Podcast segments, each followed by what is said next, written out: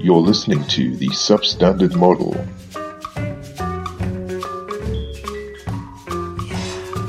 the first post starting university episode, um, I'm going to be talking about some physics because we've had a little bit of a dry spell in, in physics in the last few weeks in our podcast. And it's not been a bad few weeks for our podcast because I think they're some of our best, but they do happen to include 98% biology with a little smidge. Of coincidence? Coincidence? Sam thinks not. Sam knows not. So, where do I start with mine? Mine's a bit of a scandal in a way. I don't know if it was an Ooh. intentional scandal or if it was an unintentional scandal, but it was a guy, a group of guys, big group of guys, and some gals, Huh? probably, uh, wrote a paper on something. And then recently, a paper has been released saying that their paper was a sham. And their paper was quite One a of those. significant, interesting paper. So the fact that it was a sham is a pretty, pretty big deal. That's quite interesting because one of my later facts is going to be the exact same thing. So we'll see. Oh shit! We'll see which is the biggest, which is the bigger scandal. Let it be known the format of this podcast is that we have no idea what each other are going to talk about, um, which probably isn't that novel of a format considering that's how conversations. the format of our podcast, right? So I'm going to be talking about scripted. superconductors. There's a couple of ways of making superconductors. A superconductor is essentially a material that you can use to conduct electricity that has zero electrical resistance. And so when you run your, I guess, circuit or your, your, your voltage over this material, you lose no energy due to heating losses, right? Right. You know, when you're running your computer, you've got your computer cable, your computer cable gets warm if you use your computer for a long time, right? If it was a superconductor, wouldn't get warm. Okay. Simples. Simple. Um, so uh, there's a couple ways of making a superconductor. Today, I'm going to be talking about the way that I think is probably the most exciting at the moment, but is also one of the hardest to get. So it's by using a thing called metallic hydrogen. Ooh. Do you know what metallic hydrogen is, Sam? You can you can get. I, I do not, but I would guess it is some sort of very like hyd- some sort of very cold hydrogen plasma type deal. right. It's not a plasma. Not a plasma. It's not a plasma, it's a metal. So It's what happens is is, if you squeeze hydrogen under immense Right. pressure and at very, very cold temperatures, then it can form an ionic lattice and Ooh. it can have a sea of delocalized electrons that swish around this ion lattice like oh, a metal, like like a, like a group one metal. Only it's hydrogen. like a group one metal and it's hydrogen. And it's got one Lovely. electron, one proton, maybe maybe a neutron in there, but you know, one electron, one proton. So you've essentially got this lattice of protons with a sea of swimming electrons that sort of just swish and sway around these protons. Not really sure who they're attracted to most. You've got this metallic hydrogen. I mentioned that you've got to put it under immense pressure. I think there was a team who tried to make pure metallic hydrogen, which I don't think has been done yet. So there was a team, a French team, who tried to make uh, pure metallic hydrogen, and they put it under, I think it was 495 gigapascals of pressure, which Okay. it is five million times atmospheric pressure. Five million times atmospheric pressure. My second fact today actually talks about a lot of high pressure situations. Anyway, so how do you create something that will squeeze something else to five million times atmospheric pressure? Well, you're going to want to use a really hard material. So you, they essentially do it by a mechanical working, right? They squeeze mm-hmm. something between two other things. It's two anvils, right? They're called, it's called an anvil, right? And, and you squeeze two anvils together at really high forces to create an incredibly high pressure in the center, right? right, right. So what's the, what's the anvil made of? What would you like to make the anvil out of, Sam? Diamond. Yeah, it's made of diamonds. So they're called diamond anvils. is it really? Yeah, it's called a diamond anvil. And it's, That's very it's, Minecraft. it's a very, it's a very small thing, diamond anvil, and you can put in a pellet, which is some sort of micrometers across whatever, right? And so uh, you can put in some hydrogen and you can squeeze it real hard, and then the state of the hydrogen should change, and, and you can cool it down, and you Can- can squeeze it, and you can cool it down, and you can squeeze it, and you can cool it down, and you can squeeze it, and the state of the hydrogen Right. should change, right? Can I can I ask how how do you squeeze hydrogen because it's gas? Why doesn't the gas just go away? what do you mean? Oh, oh, okay. Basically, they they uh, they've got to contain. Okay, so it's sealed. I assume they're putting it because the gas initially is so undense, right? Like, like Yeah. if you put a, like the, the like a cubic centimeter of current atmospheric pressure hydrogen in, you're not getting very many atoms relatively. Yes. So they're gonna they're gonna do some prior squeezing. They're gonna put it in one of those big, you know, gas tanks, and then they're gonna Uh-huh. put it. It's kind of like a fire extinguisher, right? Situation like that. Squeeze, squeeze, squeeze, squeeze, squeeze, squeeze. Um, then they're going to. I mean, I don't really know their procedure entirely, but you know they're going to have some sort of airtight pellet or something which is really high pressure anyway. Then they're going to feed that between the two diamond bits, and then that is going to slowly decrease the volume, but it's sealed. You know, So it's like a diamond box that's it's like, a, it's like a little diamond box. I think they use interestingly. They use like torus shape. The, the the the topology of the tips of this diamond anvil Uh-huh. is that's the shape. Good, good long words there, Henry. The shape of the tips of this diamond anvil is uh, a point of interest.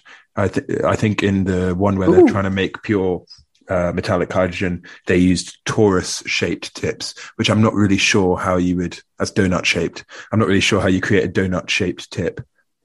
Is it like a circle shaped tip with a hole in the middle? Yeah, I guess. it's just like a cylinder, a big cylinder that you squish it with. yeah, and I and the and the hydrogen goes in the hole in the middle, and then they squeeze it. I guess. Who oh, knows? awesome. Right. So they're squeezing hydrogen and they're trying to get it to change state into a solid. Um, metallic hydrogen does exist. Where does it exist? Where do you think? I Wait, mean, it exists in nature. In nature. Oh, oh, wait, I know. Uh, okay, okay, okay, okay. Uh, it'll be You're on. so a. it'll be on one of your stupid planets.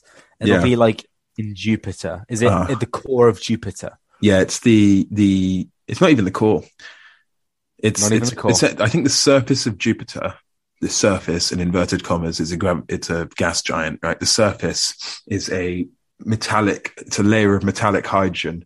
Um, a little side note: I think there's also there's also metallic helium. There's not metallic helium. There's liquid solid helium in there, right? Liquid helium, right? I think it's liquid because and it's it's immiscible with the metallic hydrogen. I can't remember why. It might actually be a really weird case of uh, polar non-polar situations, but that would just be me making a, a random guess. Um, Wait, I, I saw something about I saw something about uh, liquid helium being immiscible with metallic hydrogen in Saturn and is metallic Jupiter. hydrogen a li- is metallic hydrogen a liquid? So you can get uh, liquid hydrogen, and no, metallic hydrogen's a solid. So but you can also like get you can get metallic pools of- hydrogen, but you can get molecular solid hydrogen, molecular liquid hydrogen, and you can get Ah, metallic liquid hydrogen, That makes sense. Which acts like a liquid metal. Yes, yes, Um, and if you look at a you know the temperature pressure graphs that you get for like triple points state state Yeah, yeah, yeah. graphs. Um, Love those. there's lots of sections on the hydrogen one at really extreme pressures. I mean, obviously, normally it's just like gas and li- and not even liquid; it's just kind of gas, right? But as soon as you Uh-huh. bring, you know, five million atmospheres to the equation, then five million, Jesus Christ, Five million. five million, you really squeeze it, and then you get you get it. It changes like nothing's nothing's a gas at five million. An interesting side note on metallic hydrogen is that apparently it could be metastable, which means that after you've squeezed it into a solid, when you release the pressure, it might just stay solid. What? Yep. So you could like hold it. Right. Yeah. So I saw a really long paper that said it's metastable, but not up to ambient temperatures and pressures.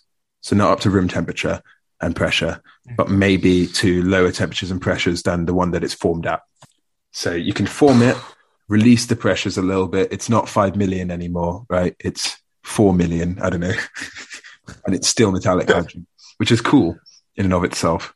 That's Um, really cool. What I'm getting onto today is the, the attempt to get metallic hydrogen uh, to become a superconductor at room temperature. This is really important because superconductors, uh, there's a thing called the Curie point, which is the the point at which a conductor turns into a superconductor, and it's a temperature because a superconductor only really works when the quantum effects can work, and I'll explain what they are in, in, later.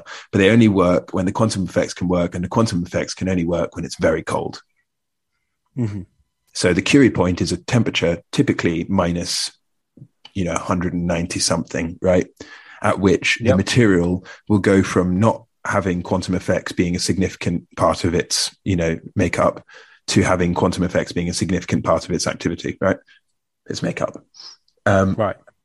So the interesting part about metallic hydrogen is that they think the Curie point of this could be as high as 15 degrees Celsius. At least that's what this paper says. And that means that you could end up with a room temperature superconductor, which means that you could create a situation in your laptop where, I don't know, you cool it down with, you know, a fan and a bit of water and it stays below 15 degrees Celsius. So you can run your computer off a superconductor, which is a really significant part. You know, that's a really significant innovation. So it, it should be a, it should be a huge deal if we find a room temperature superconductor, right? I mean that changes. So you're saying everything. hydrogen? Wait, hydrogen goes up to 15 degrees. That's what they're saying. They're saying, I mean, under these pressures, under these pressures, Under these pressures. saying- Under these pressures. Right. okay. right, slightly less than these pressures because they're using not pure hydrogen. They're using a it's called carbonaceous sulfur hydrogen sulfide, right? And that's a thing where they use a guest host uh, system which can host hydrogen as in its metallic form under high pressures. Um, I guess it like makes it more stable, right? Mhm. There's something to do with the lattice that promotes the metallic hydrogen. I'm not going to get into that. So you put a pellet of carbon and sulfur in a one to one molar ratio, right? Little chunk of carbon and sulfur in a one to one molar ratio. You place it inside of a diamond anvil. Then you pump in your hydrogen, right? And you increase the pressure using your hydrogen pump initially, and then you squeeze with your diamond anvil, right? Yep.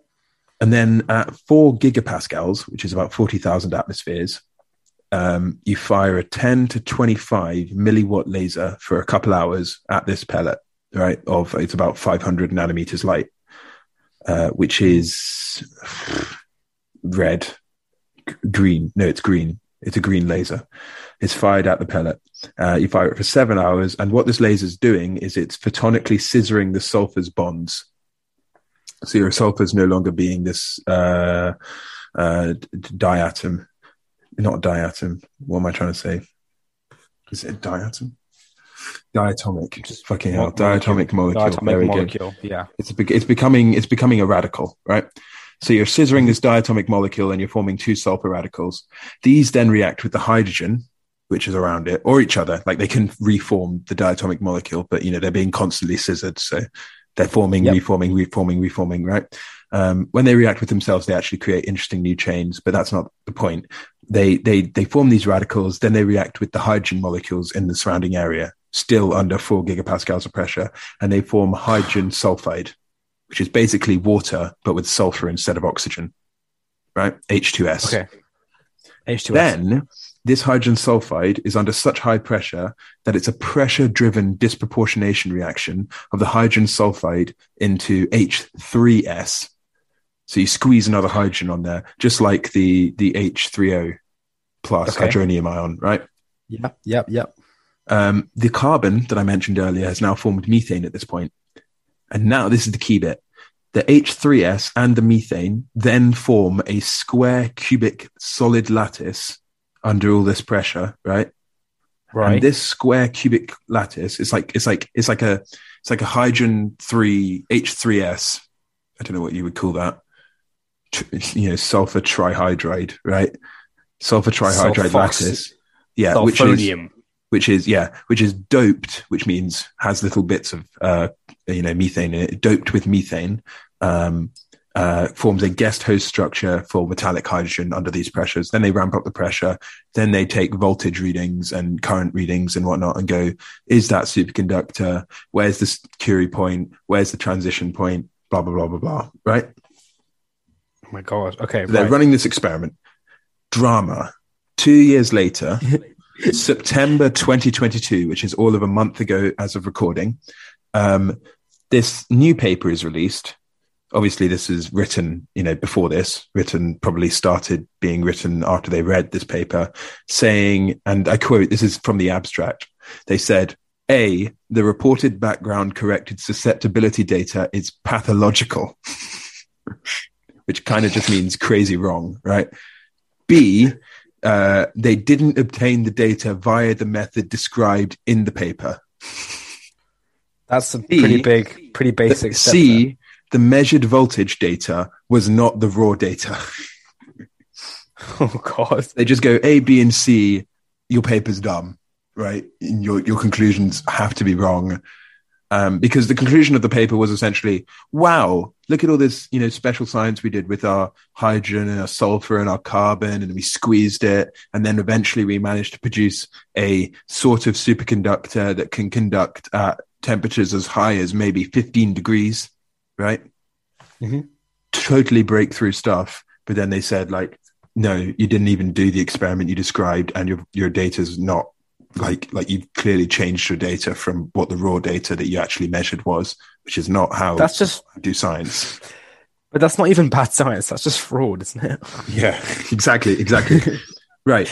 So, how does metallic? I bet you've been wondering how does metallic hydrogen actually actually you know how do how do how do superconductors work? How do they how do they conduct with zero resistance? There, there's a why I word I should have put this in earlier.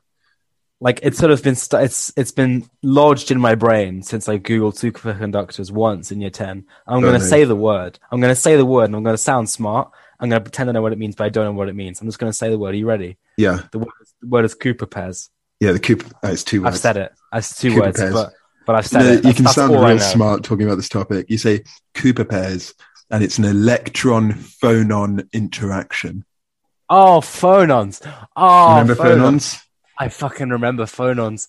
Oh, do I? They're vibrating particles. aren't they? They're like, yeah. It's like a, Oh, great. It's, it's a quantum sound wave. Is a description of a phonon. It actually comes from the Greek Greek word for like sound, with like homophone, telephone, Yeah. phone on. You know, it's the same. Phonon is what same, you- same. like- what, what's what? How do you? eh, What's the etymological? Is that the?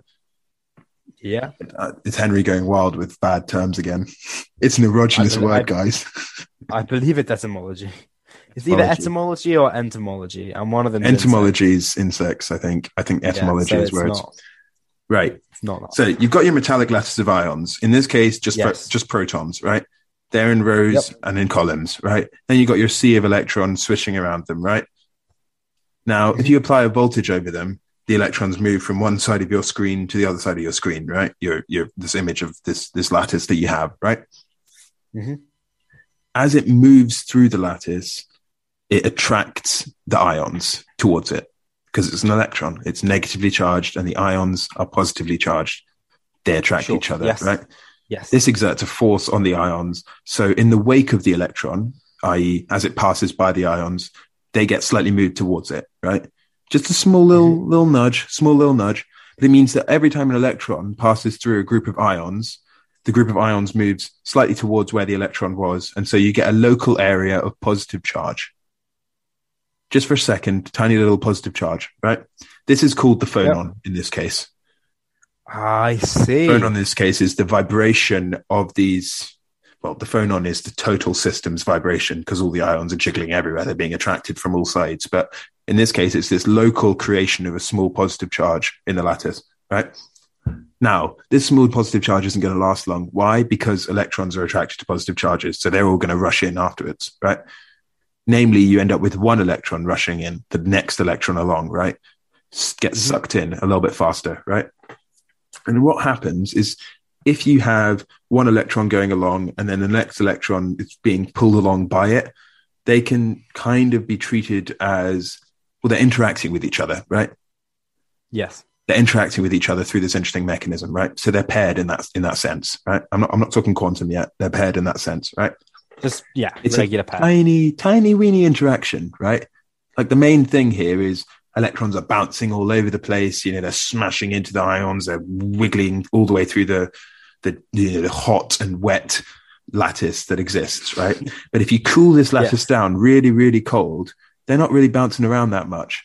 So you actually start seeing this small attraction because of this phonon formation as these ions come close together starts becoming a much more significant interaction, right? Which is why the Curie temperature is only, you know, it's at low temperatures, right? Uh-huh. Um, why is it superconducting? I'm going to just try and be as nice as possible here. Um, at low temperatures, these two electrons become paired, right? The key point is it's not a classical system and they're not balls that suck stuff close to each other, right? So when they become paired, we can treat them actually as one particle or one wave function, right? Okay. And what's interesting about this wave function is that you can't end up with half integer spins anymore because, okay, let me just put a little bit of background. What do I mean by half integer spins? Fermions are particles with half integer spins. Um, a spin is basically the angular momentum of the particle. We'll just say that, right? It's a property of a particle, right? And it, it's dependent, it's a fundamental property of the particle, right? And for an electron, it's a half integer spin, which means that you can end up with, what do I say? It takes two full rotations of the angular momentum for an electron to array, uh, come back to its original state. It's like Yes. a, a, it's like a, it's like a, it's like a spinning top that you have to spin through 720 degrees before it comes back to one rotation. Electrons do that. That's weird, right? Other particles you can end up which have got, I guess, integer spins of one, right? That takes one full rotation to go around. If you've got an integer spin of zero, there's no like it's it you can't spin it, right? It's it it, it can't be spun, right? If you've got an integer spin of two, it takes half a rotation before it comes back to being normal. And there are some particles which have got integer spins of four. It takes one quarter of a rotation to come back to looking the same as it did before you started rotating it, right? What's cool about this new particle that we got is that because spin isn't actually rotation dependent, it's rotation dependent and it's also uh, just the angular momentum, which is a inherent property of some a rotating body, right? So you've got angular momentum, which is going up in one electron, and angular momentum, which is going down in the other electron. When you pair them together like this in this Cooper pair, they can only produce an integer angular momentum, which means if they're up and down, you end up with zero because they cancel each other out because it's up a half Yes. and down a half. If they're both up, you get up one because the two halves add together. And if they're both down, you get down one, right? Mhm. Which is just one, right? Yeah, of course. So what you have is that you have the addition of two fermions together result in having a full integer spin, and thus the pair of them can be considered a boson, Oh my god, that's so clever. right? Oh, physicists are so and when weird. they're a boson, it's going to get better. And when they're a boson, you can't just do that. You gotta say they're a boson. They're not bosons. You can't just do that. well, they're not bosons, but they have integer spins, which is the definition, Oh, I don't know if I'm okay with that. I mean, I understand it, but Jesus. right? You remember the? Do you remember the Pauli exclusion principle, Sam? Oh, like it's the fucking yesterday. I, I love the Pauli exclusion principle. Two electrons can't occupy the same state. Wait a second, Right, but they are look at- occupying the same you, state. no, no. If you look at if you look at the definition of a Pauli exclusion principle, let me get it up here on Wikipedia. But right, okay. Look at the exact wording. In quantum mechanics, the Pauli exclusion principle states that two or more identical particles with half integer spins, ah. i.e., fermions, cannot o- occupy the same quantum state within a quantum system simultaneously. So the key word there is that it's they have to have half integer spins to not be a, to to obey the Pauli exclusion principle, which means that Cooper pairs Shit. can occupy the same quantum state. Oh, they don't you end up that with a situation they? where multiple Cooper pairs occupy the same quantum state. Okay, And then Okay, that gives that's- rise to the, the, the superconducting property. that's so clever. So electrons team up and then just sort of like disobey this fundamental law of physics by becoming bosons. Yeah. Sick. And and these guys thought they did it with their hydrogen sulfide disproportionation, pressure driven, whatever, right? And then these guys said, bro, your data's wrong. And then some other guys have tried really hard to make metallic hydrogen. The way they were testing it was, does it absorb this this infrared radiation? Oh, it does. But then other people are like, no, you're dumb. I think everyone's really, really keen to produce this superconductor because then you make hella cash and, be- you know, it's a Nobel Prize worthy thing. It's gonna make trains faster and all sorts of shit. Like it's, it's Yeah, it's just, probably it's the just most applicable discovery today. exactly. And people want it, people want it really bad.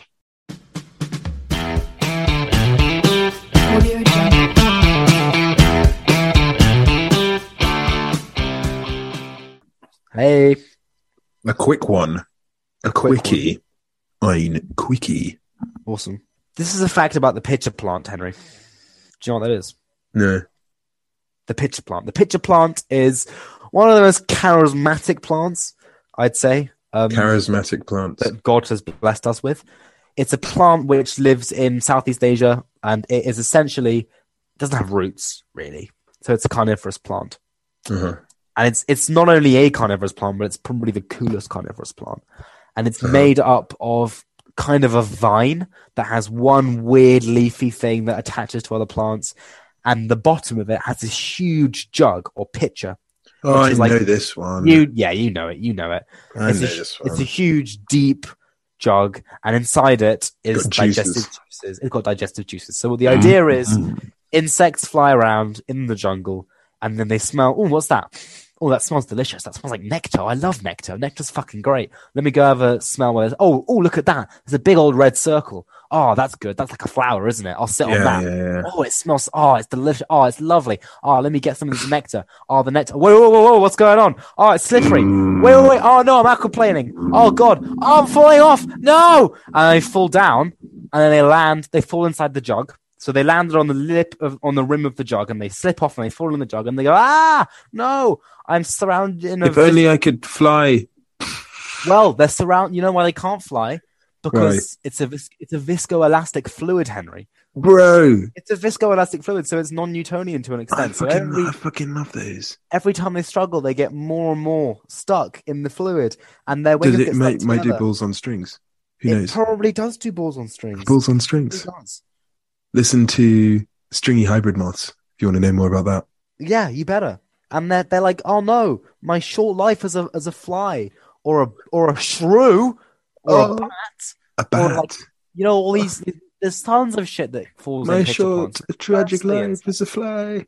It's mostly insects, and they they essentially get slowly digested by all the digestive juices inside the pitcher plant. And the Slowly plant, digested sucks, it man. gets it gets all these compounds from the fly from from the insect and it's like mm, i can absorb these right up into my into my planty body and i can use them but there's only one compound it really cares about henry and that's nitrogen Ooh, lucky, lucky it, because there's a lot of nitrogen. a lot of nitrogen especially in insects because there's nitrogen in chitin which they use to make up their exoskeleton Hmm. but um yeah the, the the thing is these plants carnivorous plants often evolve where there's not very nu- not very much nutrients in the soil because that that this means that it becomes advantageous to take nutrients from your prey because there's not much left anywhere. So this is this is one way they've done it, and it's really weird. Their evolution, the the actual jug evolved from a leaf, and the leaf evolved from the stem. It's really odd, and it, it feels really counterintuitive, but it's it's a really fascinating organism. There's a lot to talk about, but I'm going to talk about one Wait, so- specific. There was once a stem, and then there was a stem with a leaf, and then there was a stem with a leaf with a jug. Yeah, well, the leaf kind of cur- basically the leaf curled round, and it made the jug, but then there was no leaf, so a bit of stem grew into a thing that looks like a leaf, and now Ah, so it's really it's really weird. nice. Um, there's Nice tons of kinds of pitcher plants. They're they're huge, they're tiny, they're very variable, they're beautiful, they're really bright and colorful. Um, but the way that they actually catch animals is quite interesting because when the surface of the lip, so there's this big red lip, which is what the slippery part is, when it's dry, it's quite easy to it's quite easy to walk on. It's not very slippery. When it's completely dry, you just sort of walk around, you'll be fine. If you're an insect, you can get your nectar and you can go.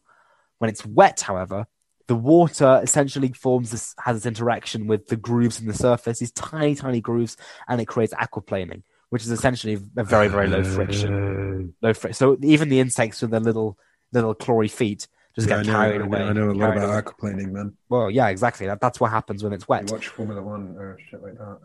And um, a lot of people are sort of are sort of wondering, well, why why do they bother with this? Because like you can make a slippery surface when you're dry as well. A lot of a lot of plants do that. A lot of organisms learn to do that. There's no reason that you can only make your trap effective when it's wet. Like that seems a bit. That seems Does it bit, give uh, the Does it give the insects confidence or something? No- once, oh, that's really again. interesting. That's a really. I'm really glad you said that because it kind of does, but in a really cool way. Right. So let's take an example of a pitcher plant where pretty much all of its prey is ants. And that's true of most pitcher plants. Ants are the main prey in terms of catch. And the way that, let's say, an ant crawls onto the surface of a pitcher plant and it's dry, and it gets some nectar and it goes back to the nest. Okay, nothing happened. If an ant goes on and it's wet, however, it'll fall in. And it's really a gamble whether it's going to be dry or wet at any given time. I mean, it's the rainforest, it'll probably be wet, but a lot of the time it's not that wet. Now, do you know anything about how ants foraging works? Uh, what with their hydrocarbons? Well, no. They have, and you're going to get it immediately, they have scouts. Right. So what scouts do they're these ants that essentially go off into certain directions, and if they find some my food, God, they tell everyone They else leave a to go to the pheromone- they leave a pheromone trail. They leave a pheromone trail. So if an ant finds food, it leaves a really strong trail of pheromones. That means that the next ant, when faced with, say, a fork in the path, will choose the path with stronger pheromones, and it will leave a pheromone trail of its own. The next ant will have an even stronger choice. And it's essentially, yeah, it's essentially this map, this pheromone map, which is left. And pheromones are, I, I think they're a kind of hydrocarbons, but it's not the cuticular hydrocarbons that you're thinking of, I think. Right. But um, But they need them to go to the plant to get Yes. nectar. ants have this pheromone map which which shows them where all the scouts have been. And if a scout goes onto the lip of a of a pitcher plant when it's dry and says, "Yeah, this is great, loads of free nectar here," it will leave a very strong trail. And then maybe hundreds, thousands of ants will follow that trail where the scout has been, and it will they'll get the nectar from for themselves. Now, this is a very risky strategy because what, what the plant is hoping, clearly, is that it's dry, a scout comes, leaves a trail, a scout leaves, it rains, and then hundreds of ants come, but this time it's wet and they all fall in. That's Mad. what the pitcher plant wants. my sister, my sister can tell you that ants taste salty. they do. I don't think they naturally taste salty. I think that's, She, that's more a cooking well, process. Have you ever eaten an ant? I have, but has she eaten a, like a living ant, or was it like a cooked? ant? No, my sister ate. My she used to eat ants in the garden, saying they're salty. oh, oh, okay, yeah. Then then I'll, I'll believe When- that. I'll believe when that. she was when she was like seven, or Oh. three, four, five, six, seven, that that old. fucking disgusting, mate. It is, yeah. Thank, thanks for noticing. there was this research done at the University of Bristol, and they basically said, "Hey, is it a good idea for plants to be this risky? Like, is it better if every scout just falls in, or is it better if once in a while they get a huge hit and hundreds of ants get tricked? What's the better method here?" And they did a test that it's much, much better to occasionally be dry and wet and have a trap that works only sometimes if it allows for the possibility that you trick a bunch of ants to come into your picture. Nice, nice, Ve- nice. very very yeah basically that's what happens and um i reckon i reckon this is quite a recently evolved behavior It's like buying a white van and giving kids sweets. Why did I say It that? is. And why? it is it's like doing that and then well it's like buying a wa- it's like not being a pedophile giving some kids sweets And then the they go tell- rules. and they go tell their friends and they and then all their friends come but now you're a pedophile it's like that switched it up, bro. you switch it up out. trick them you, you trick them you lull them into a false sense of Uno reverse card. I'm now a pedophile. yeah, it's like that. It's like that exactly. And um, yeah, it's a, it's a. I reckon the ants are probably going to evolve a, a way around that because if ants are good at anything, it's rapid behavioral evolution. Ra- Ants are really good at that. Ants are fucking great. yeah. But um, for now, the pitcher plants have the upper hand, and we'll see. We'll see how things go. Audio Oh, it's fact time. It's fact Woo-hoo. time. It's time for you to learn about our Earth, our beautiful planet, and the rocks that make it up. This sounds like. Oh no. Oh, okay. Maybe not biology. Oh no, it's chemistry. Oh Oh. fuck. Oh, please don't be chemistry. Sam, it's worse. It's worse. Is it geology? It's planetary physics. oh, It's kind of geology as well. Um, Sam, how Yes. thick is how thick is the Earth's crust roughly? Okay. Do you what what unit do you want me to? Kilometers. Kilometers, right? Just give it a guess. I'm not expecting A guess. I'm gonna go with uh, the Mariana Trench is like what four, three, four, five, six, seven, a hundred kilometers down. I don't know. I'm gonna say. It's kind of a Um, mean question, I'll be honest, because it feels like something you should know, but like actually, 70. 70, 70. You fucking googled it, man. Did you Google What? it? No, no, no, I didn't. I did not Google it. I think I did not type into Google it. Google, let me just type in depth of crust, No, no, no. five to I- 70 kilometers thick. You schmickle. Woo! Oh, beautiful. That is Uh. that is why that is now imposter syndrome officially cured. That, that's continental crust, though. It must be said the oceanic crust, the stuff below the ocean, uh, is is five to seven Yeah, kilometers thick. It's, I mean, it's that makes denser. because a lot yeah, of yeah. it's ocean. yeah. I mean, you got the the lower stuff, which is the ocean, but the the the Earth's crust is the the stuff with mountains and whatnot can be like thirty five to seventy kilometers thick. Yeah, yeah, yeah, yeah. Cool. Right. What am I going to be talking about today? Earthquakes. Sam, you did GCSE geography. You might think you know how an earthquake works, right?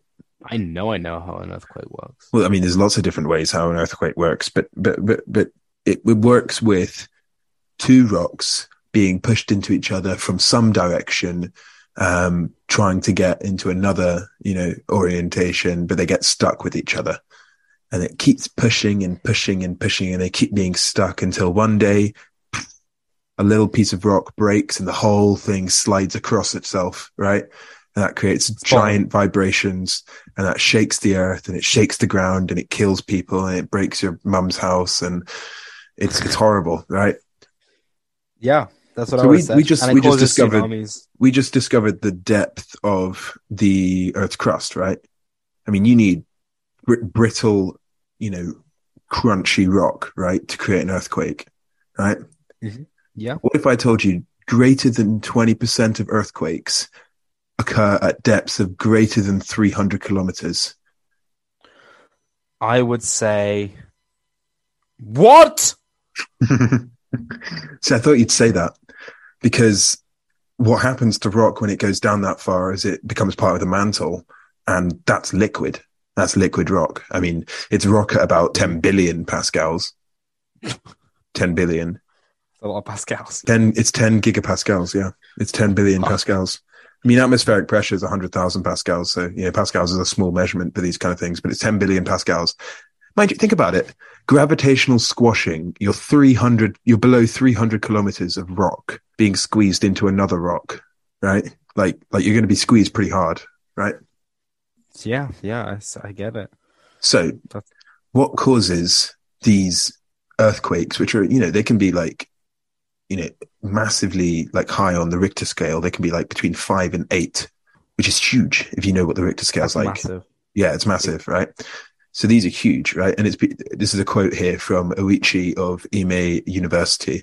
It's been a real puzzle for many scientists because earthquakes shouldn't occur deeper than 300 kilometers, right? They're called deep focus earthquakes. Oh yeah.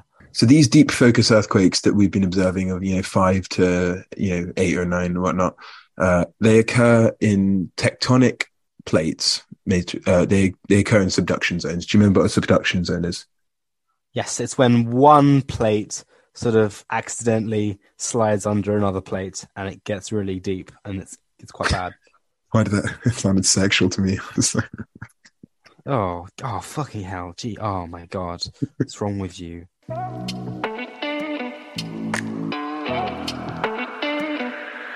Sort accidentally slides under another and it gets really deep. It's quite bad. so What's in wrong these with- erogenous subduction zones, Oh, the Is that- erogenous is that, the- is that the zones. right? Is that the right word? Is that the right word? Have I used the right word there? Um, where basically it's, a, it's an oceanic uh, crust going underneath the continental crust because oceanic crusts, as I mentioned earlier, are denser than continental crusts. Yes, yes, So they because of the sink below. Um, what these oceanic crusts contain is a mineral called olivine, right? And this is a key mineral in this explanation because olivine, well, I'll get onto it. You know, olivine goes under the continental crust with the rest of the oceanic crust and it plunges down into the mantle to depths of like 300 kilometers or deeper, right? And it should be mentioned at this point, it's becoming liquid. Like this is becoming liquid rock. It's going into the mantle, right? Yeah. Right. And the deep focus earthquakes are nothing to do with friction between the top of the oceanic plate and the bottom of the continental plate. Mhm. So because of these uh, it should be mentioned that that since due to the depth of these uh, earthquakes, they're not dangerous because they tend to lose energy on the way up because they're so far down. Ah. Right, right, okay. Yeah. Um, but but they are really powerful. So I've got a case study here. In 2013, a magnitude 8.3 on the Richter scale deep focus earthquake struck around 609 kilometers below the Sea of Okhotsk. Really deep, deep focus, really deep focus, but really strong, right? so just off Russia's eastern coast. Uh, so studies have hinted that these olivine crystals can spawn deep earthquakes, deep focus earthquakes, because they're quote unquote unstable. Right? Yeah. So they think that in the immense temperature and pressure, the olivine, I guess, uh, turns into another rock. Right? Okay. And the process of which it turning into another rock sort of pops and releases a sound wave, even though it's liquid rock. So it's not What? rubbing against anything. It's it's changing chemically. Whoa, whoa, whoa, whoa, whoa, whoa, whoa. Okay, cool. So Why? this this guy I mentioned earlier, Ohi- Ohichi, Mhm. to replicate the conditions underneath these, because we can do that now. We can squeeze stuff that hard. Conditions deep underground. The researchers heated and squeezed olivine crystals up to nearly 1,100 degrees Celsius, 17 gigapascals. 17, mil- 17 billion pascals. 17 Bloody billion pascals. The Bloody team- hell. The quote here as well is funny. The team then used a mechanical press to further compress the olivine slowly and monitored the deformation. Right. So from 11 to 17 gigapascals and about 800 to 900 degrees centigrade, the olivine recrystallized into thin layers containing a new wadley. It's called wasleyite. Wadsleyite. Wasleyite What's Right. and it also made some smaller olivine grains, but but the main thing is that it turned into wadsleyite, right? Mm-hmm. They also found that during this process, as you kind of expect, faults were created in the actual rock, so like weak points, which Uh-huh. you know can be, uh, I guess, Oh, I see. spawning spawning points or nucleation sites for future earthquakes, right? Um, and during the uh, transformation of recrystallization into wadsleyite and smaller olivine grains, uh, it forms bursts of sound that they recorded, uh, which were indicative of miniature earthquakes. Along subducting tectonic plates, many of the thin layers grow and link to form weak regions in the rock, upon which faults and earthquakes can then initiate, like I said. Right. So basically, it says that the transformation of olivine under these really high temperatures and pressures um, uh, really wreak havoc with the rock's mechanical stability at this depth, and also create, I guess, little popping noises, um, which are also help with nucleating uh, deep focus earthquakes. Nucleating. That's cool. Okay, so I, I that makes sense. That makes quite a lot of sense. The So you get this, you get this rock, which is squeezed, turns into another rock, and leads to deep focus earthquakes at depths that you would not be able to expect uh, with our current models, I guess, where we just So say the structure rock slides into other rock. Is the structure of Wadsleyite more compact than olivine? So does it does it like suddenly change into a slightly more compact structure? So therefore, it loses a bit of volume. Wadsleyite up. Like is wood Yeah. is it like sort of water and ice type deal? Is No, Wadsleyite I'm more happy. dense? You know, it probably tells you the density on the Wikipedia page just of Wadsleyite. It says, what's the specific gravity? Oh, Um, relative density. Oh my god. Specific gravity means density. Specific cool. gravity. Wait, Henry, what's the what's the specific gravity for um ol- ol- olivine? Olivine. Olivine. Google it, quick, quick, Google it, Google it, go. It's 3.2 to 4.5. It gives a range. So so Wadsleyite has a higher density, which means it will occupy less volume, which means it will be smaller. So yeah, but it says the upper bound, the upper bound of olivine is a 4.5. Shut. Olivine's, Olivine's bio, birefringent. Olivine's birefringent. Just not by much. Like most things are birefringent. Ah. Do you know that? Most things are birefringent. Think about it. The, the thing that gives rise to birefringency is a variation in the electron density Okay. from okay, one axis to another axis. So like if you've got a vaguely complicated crystal, it's going to be birefringent, just not by much. So this is the bit that you were talking about. So the olivine Wadsleyite phase transition causes the velocity of the P waves to jump by 13% and the velocity of the S waves to jump by 14%. So it's been the main reason for the seismic discontinuity at the dip boundary between the upper mantle and the transition zone. Nice. Exact- It's exactly what you said, you genius. oh my god, Henry. Henry, guess what? Guess what? Guess what, What? I've just done? I've connected us through two blue Wikipedia clicks to group theory. Oh. So there's there's something Thing is- called Dude, my, my personal tutor, big researcher on group theory. oh everyone is everyone is it's the best part of math. He's like, man, I love group theory. He keeps saying that. I'm like, shut up. no, Have I made you hate group theory? no, no. I, like. I, actually looked into group theory after your thing, but I wouldn't tell that to you. You wouldn't know. But um, so on on the Wadsleyite page, it says that it's in the space group IMA, and I thought, what the fuck does that mean? And you click on space group, and space group is the symmetry group of an object in space. So it's it gives it tells you which group the Oh, shape is this this is of for the unit cell belongs to for Yeah, yeah, Wadsleyite. yeah, yeah. The So the, the crystal stru- the crystal structure of Wadsleyite belongs to the IMA symmetrical group, right, which is a member of the Bieberbach groups, I think. right. Each individual ant is kind of very stupid. No, actually, Sam, I, I just need the toilet. Oh. Pineapple eats you. The physics question is Is everything just balls? Or is there more to it? Why is he that? Why is he that? Oh, I'm getting a bit warmer these days. Maybe I should, you know, disperse my ovaries into the world. Mm-hmm. I, I do that, yeah. This is non-falsifiable. This is not science. I'm not a fan of that, Henry. I'm gonna be honest.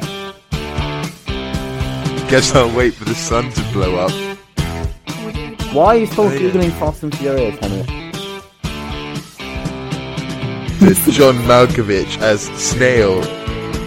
And then this presenter was like, "Can you maybe like elaborate on that? Like maybe just just for the viewers at home, give like a Yeah. layman's explanation." And the was like, "I can't. No, no, I can't." And then it goes down, burn out. That, that's uh, ugh.